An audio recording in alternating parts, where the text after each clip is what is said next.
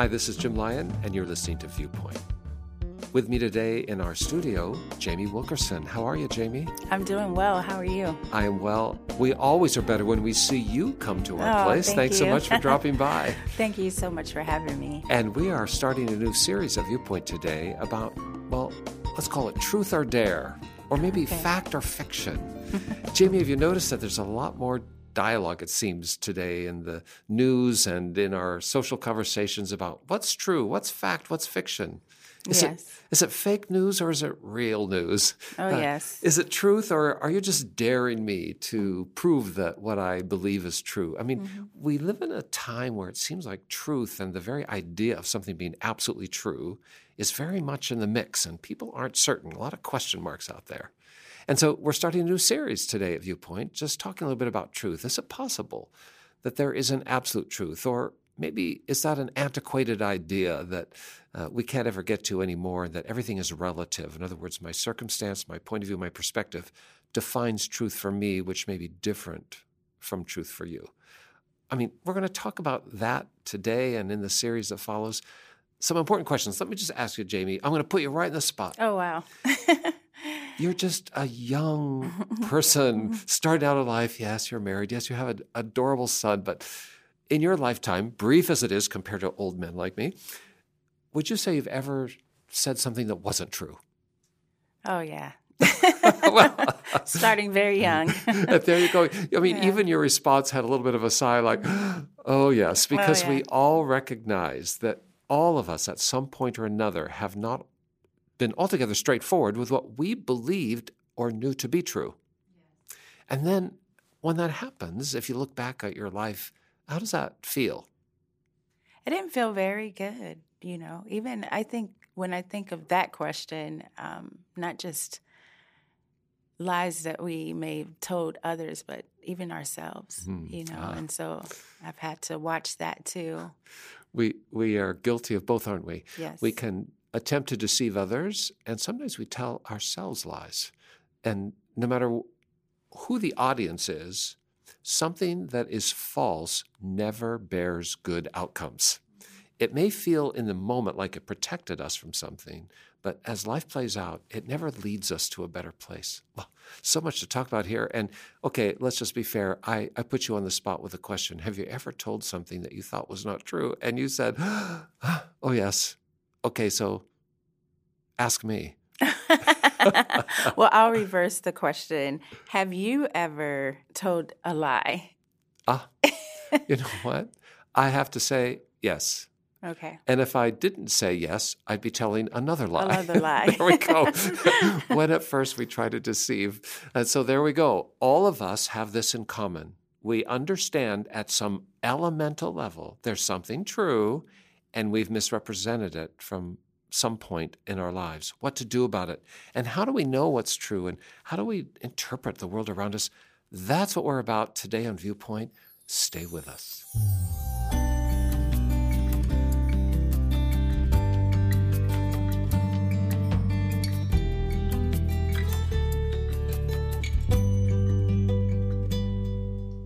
I'm talking today with Jamie Wilkerson here on Viewpoint, and we're starting a new series called Truth or Dare, Fact or Fiction. So I think all of us have a challenge in life. One is to maintain the integrity of our own representation.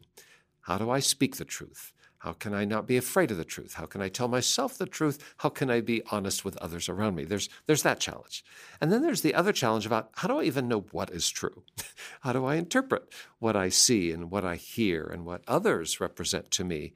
And just the ideas and the circus of ideas that swirls about us. You know, we all have so many avenues now of communication that in earlier generations did not exist. You know, in, in olden time, people had only what they were told face to face. Then there was print media that might represent ideas that were true or false. Then there was broadcast media, which might come over the radio or the television. Now we have social media, which has so many ways. I mean, we're bombarded with ideas. So while we have a challenge ourselves being people of honest integrity, we also have the challenge of interpreting all these different channels of communication that we find. What's really true and what's not? What to do? Mm-hmm. Jamie, in the uh, Bible, there are some stories that really jump off the page at me.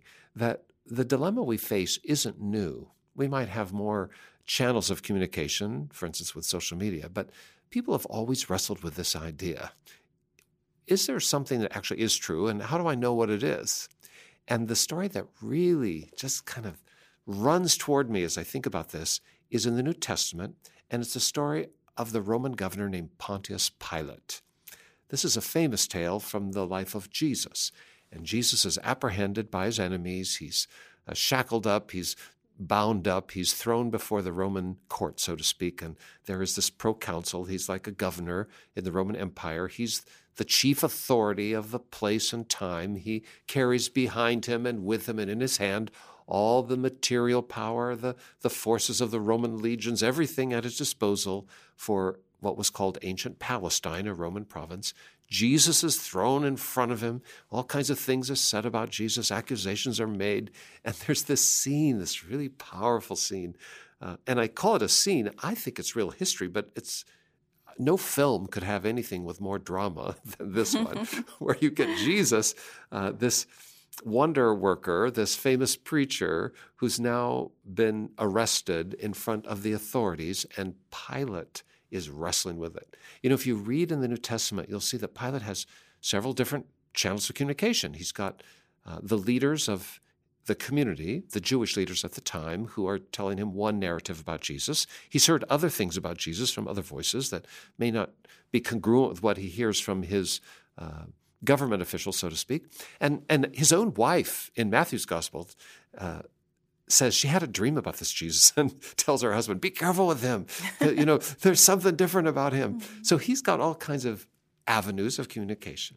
And at last we have this scene, and it's recorded by John in his gospel, John chapter eighteen. Uh, Jamie, I know you have it right there. What does the Bible tell us about this important moment, which might be a moment for all of us? Well, verses thirty-seven through thirty-eight says, Pilate said, "So you are a king?" Jesus responded, "You say I am a king. Actually, I was born and came into the world to testify to the truth. All who love the truth recognize that what I say is true." "What is truth?" Pilate asked. Then he went out again to the people and told them, "He is not guilty of any crime." Wow. People have accused Jesus of being a king, and for Pontius Pilate, this means he'd be Uh, challenging the authority of Caesar in Rome. So there, there's a charge, and that's what this conversation is originally um, framed by, this, "Are you a king?" And Jesus says, "Well, that's what you say."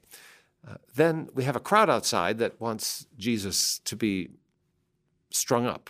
They want him to be murdered. They want him to suffer a capital punishment uh, because of his crimes that he's accused of. Mm-hmm. And uh, this little section ends with Pilate saying, "Well, you know what? He's not guilty of any crime." And then there's this passage in the middle where Jesus says, "Hey, people who love the truth uh, love my words. They know my words." Wow. I mean, there's so much here to unpack, and it has so many clues for us in our present day. Stay with us. I don't know where to go from here. It all used to seem so clear. I'm finding I can't do this on my own.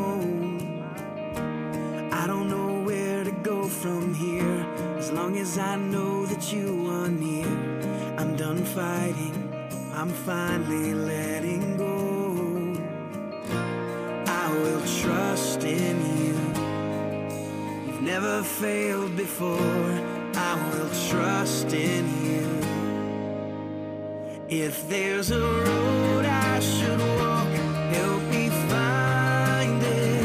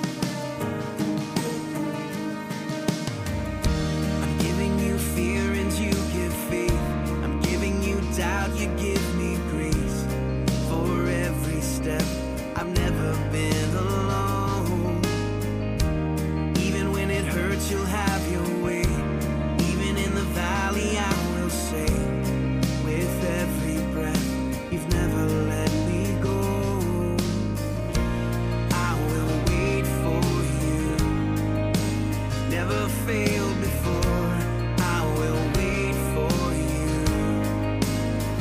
If there's a road I should walk, help me find it. And if I need to be still, give me peace for the moment.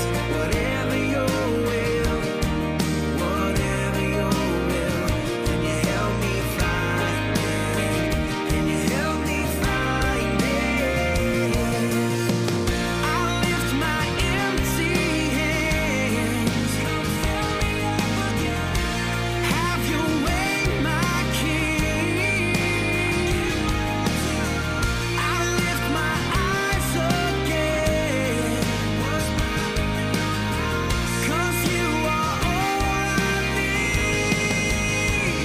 If there's a road I should walk, help me find it. And if I need to be still, give me peace for the moment. Whatever your will, whatever your will, can you help me find it? Can you help me find it? Can you help me find it? Can you help me find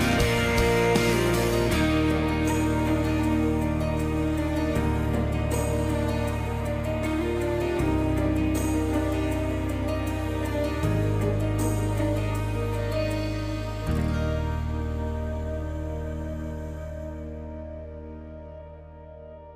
We want you to know that as you listen to Viewpoint today, we're always glad to hear from you. We have a toll-free number. It works twenty-four hours a day, seven days a week. Give us a call. You may have a question, a comment, a thought to share. Maybe you'd like us to pray with you. Whatever's on your heart, whatever's in your head, call us up. Toll-free, one eight hundred seven five seven VIEW. That's one eight hundred seven five seven eight four three nine. We'll give you the number again at the close of our broadcast today, but no, straight up. We value your voice.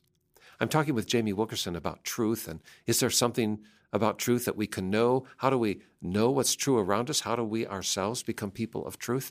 And we've just heard the story of Pontius Pilate and Jesus. Jesus is on trial. Pilate is questioning him about the accusations that have been made, saying that he's the king of the Jews and so on, which would be a political firestorm in the time and place with Caesar on the throne in Rome. If Jesus alleged himself to be the king, well, then that would create all kinds of drama. And in this conversation, um, Pilate is perplexed because he's not sure what to make of Jesus. He's just confused. He has so many things swirling in his head. Uh, what do I believe about this guy? He's heard all kinds of things from credible voices that he wants to believe, that Jesus is troubled, that he's trying to take over the country, that he's a political rabble-rouser. And there's a part of him that wants to lean that way, but he's got some other voices saying, not so fast, he does good things, people live better when they're in his company. Uh, his own wife has told him, I've had a dream, a supernatural message in my heart that says, be careful with this guy, Pilate. This is his wife talking. And then we have Jesus himself. Mm-hmm. Jesus is in front of him, and Jesus is interacting with him and talking to him, and he's trying to size him up. You know, we don't have any pictures of Jesus. We can't give you a photograph of what he looked like. We have images from film that have tried to recreate these minutes, but we don't really know. But I have to believe that there was something about the physical presence of Jesus that gave people pause to wonder. At some parts of his life, he walks through crowds and nobody even notices him. But at other moments, there's something about his presence, his supernatural persona that owns the stage. Mm-hmm. And that's kind of what I, I see here with Pilate. There's something instinctively in Pilate that knows he has to be cautious with his Jesus. He's just not like anybody else. Jesus tells him that there is truth. And, uh, What does he give Pilate, Jamie, as the measure of truth? What does he say? You know, there are people who know there is truth, and this is how they know it, because of what? You know, I thought his response was interesting because he told him all who love the truth recognize what I say is truth. So apparently those who love God, you know, and, and stay close to the word will recognize God's words. And and so that's what his response was to Pilate. It's a really fascinating response because it helps all of us navigate in our own journey today, I think. The first thing is all who love the truth. Mm-hmm. If in a world where there are so many competing ideas and so many charges lobbed, well, that's not true, that's fake, and so on, we all need to ground for a moment and just stop and make a choice, because all who love the truth make a choice. What do I love? You know, I love ice cream. I love my wife. I love my children. I love my work. I, I love my country. I love this favorite T V show. I mean, there are all kinds of things we say we love. But while we may have a, a less than cognitive relationship to those things, in other words, I, I just love ice cream because I, I tasted it and I liked it a lot. Truth be told, in things of substance in life, we make choices about what we love, don't we? Yes. I mean, you have, you're married to a great guy and you oh, have yes. a boy, but wouldn't you say, Jamie, that you make a choice to love them? Yes, love is a choice. That's absolutely. Right. And sometimes they may not please you. That's but, right. But you choose to love them, and the mm-hmm. same back for you, and I have that at my house too. I mean, we all make a choice. And Jesus said, all who love the truth, he right there sets us up, sets all of us up. Do you choose to love the truth? Is truth really valuable to you? Will I love the truth even if it makes me feel uncomfortable, mm-hmm. even if it challenges things that I want to believe, but they're not true, or things that are are more um, congruent with where I want to go, and so I, I create a pathway. But what if it's not true? Can I love the truth apart from what I think its consequences are? Why do we lie in the first place? Why would anyone lie? Mm-hmm. I'll tell you, let me give you an illustration of my own life. When I was a teenager, I lied to my mother. I'm still haunted by this memory. Oh, no. And it seems like a small thing looking back on it, but I had purchased something, and my mother was did not want me to spend my money. She was trying to get me to save it, and I spent it on something that I wanted. And she asked me, when she saw this thing, she asked me where it came from. Oh. And I lied and said it was gifted to me when, in fact, I had spent my money for it. Now, why did I tell that lie? Because I did not want her to be disappointed with me. I was trying to protect my reputation with my mother or her thoughts of me. I was afraid that if I told her the truth, she would think less of me or be disappointed. And I loved my mother and did not want that to happen. Of course, it's worse to lie. I'm talking about giving her a reason to be disappointed. Yeah. And I ultimately had to confess to her the whole backstory. What I'm just saying is we're motivated to lie because we fear the truth will harm us or harm someone we love. Mm-hmm. But wait a minute, can I love the truth above my fear? Can I love the truth above my uncertainty? The, that's what Jesus is saying, all who love the truth. So first up, all of us today, everyone listening to us today, and you and me both, Jamie, we have to make a decision, do we love the truth? Wherever it takes us, wherever it leads us, will I love the truth? Because that's a breakthrough. If I want to understand what is true, I have to first make it my ambition to love the truth. But then what's the second part of that, Jamie? You told us. He said, all who love the truth, what? Recognize that what I say is true. Well, there we go. So if I make the decision that I love the truth above my fear, above my sense of self-preservation, above my sense of wanting things to be the way I want them, even if they're not true, even if I'm divorced from reality. But if I make a decision, I want to love the truth first and acknowledge it about myself, that's the hardest truth, and about the world around me, well, then I'm going to recognize, Jesus makes this bold statement. He said, if you love the truth, if you've chosen to love the truth, then you are going to hear my words and know they are true, because they have a power of truth. When we come back, Jimmy, I want to tell you a story about a guy uh, that has become a friend who demonstrates this idea so powerfully. We'll be right back.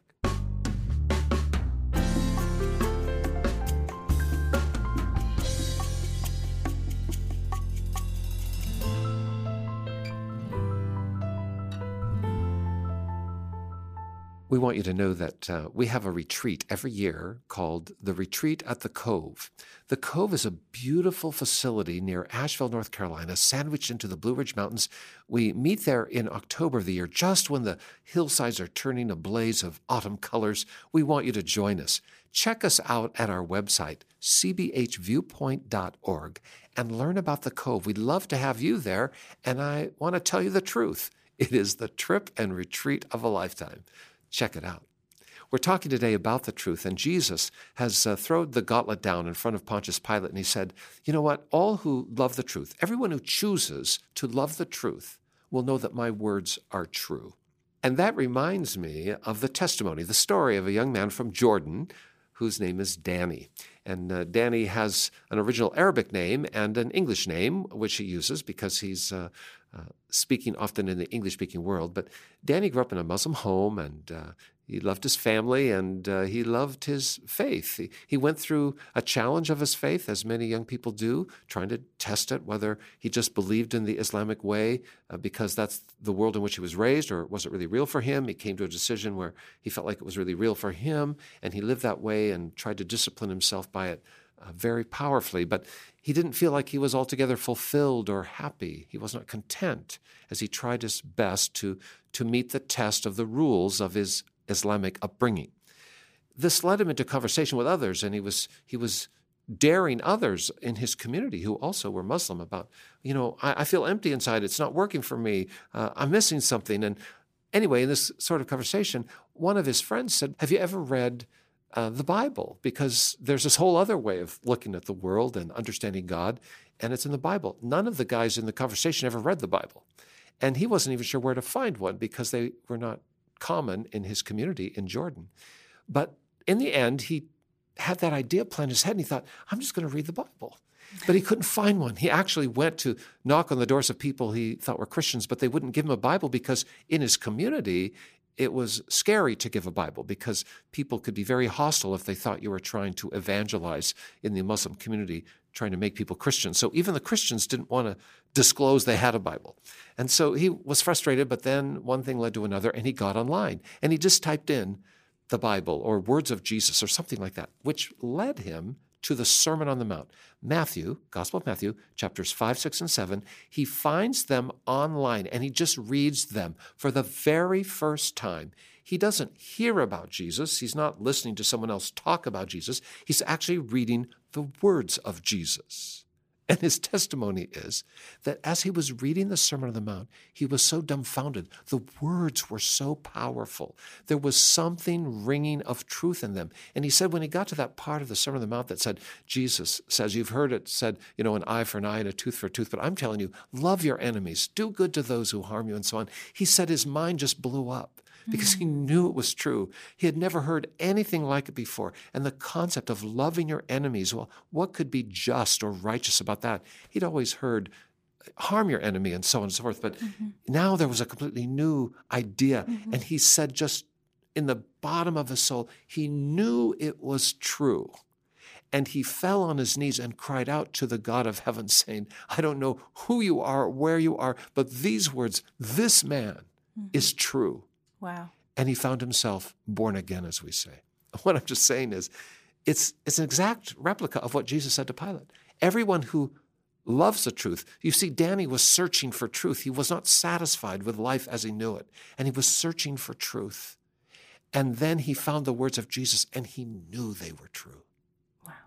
Is there something about truth that we can know? Absolutely. Is there an absolute truth that is irrefutable? Yes.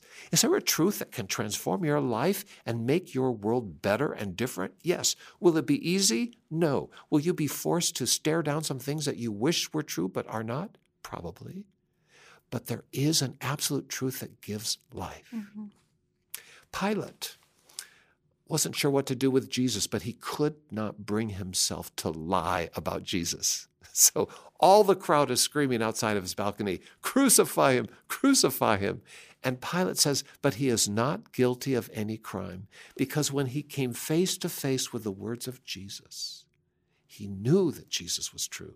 Even though he didn't have the courage to protect Jesus, even though he was weak in the face of the crowd, he would not stand up for the truth. He knew Jesus was true.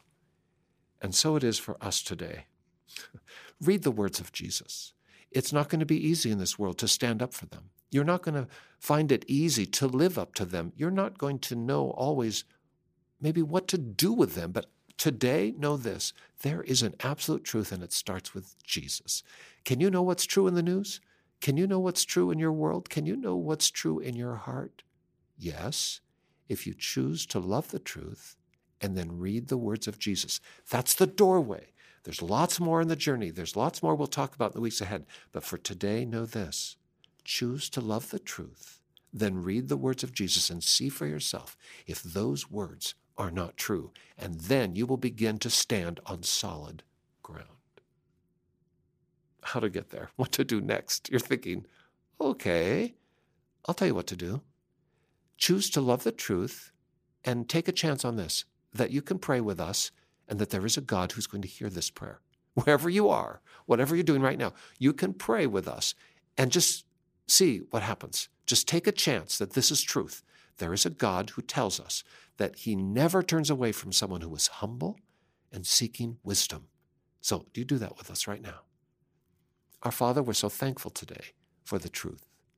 We're thankful for the truth that you have made known to us in your Son, that in this confused and crazy world, there is something that is an anchor where we can measure ourselves and the world around us, and that that is Jesus, the person and the record and the living presence and spirit of Jesus himself. And I pray, Lord, that his words captured for us in the Scripture, that his words impressed upon us by the Holy Spirit will help all of us find a platform, a steady foundation of truth with which to navigate in our lives and in this world. For everyone, Lord, who is choosing now to love the truth, they may not know you, they may not know Jesus, but Lord, who are making decisions, they want the truth. I pray, Lord, that you will now hear that heart cry and lead them into the Scripture, to the words of Jesus, so that the truth can set them free. Thank you for hearing our prayer. Thank you for receiving us, Lord, as we humbly bow before you. And we pray in Jesus' name, for his glory alone. Amen. Amen.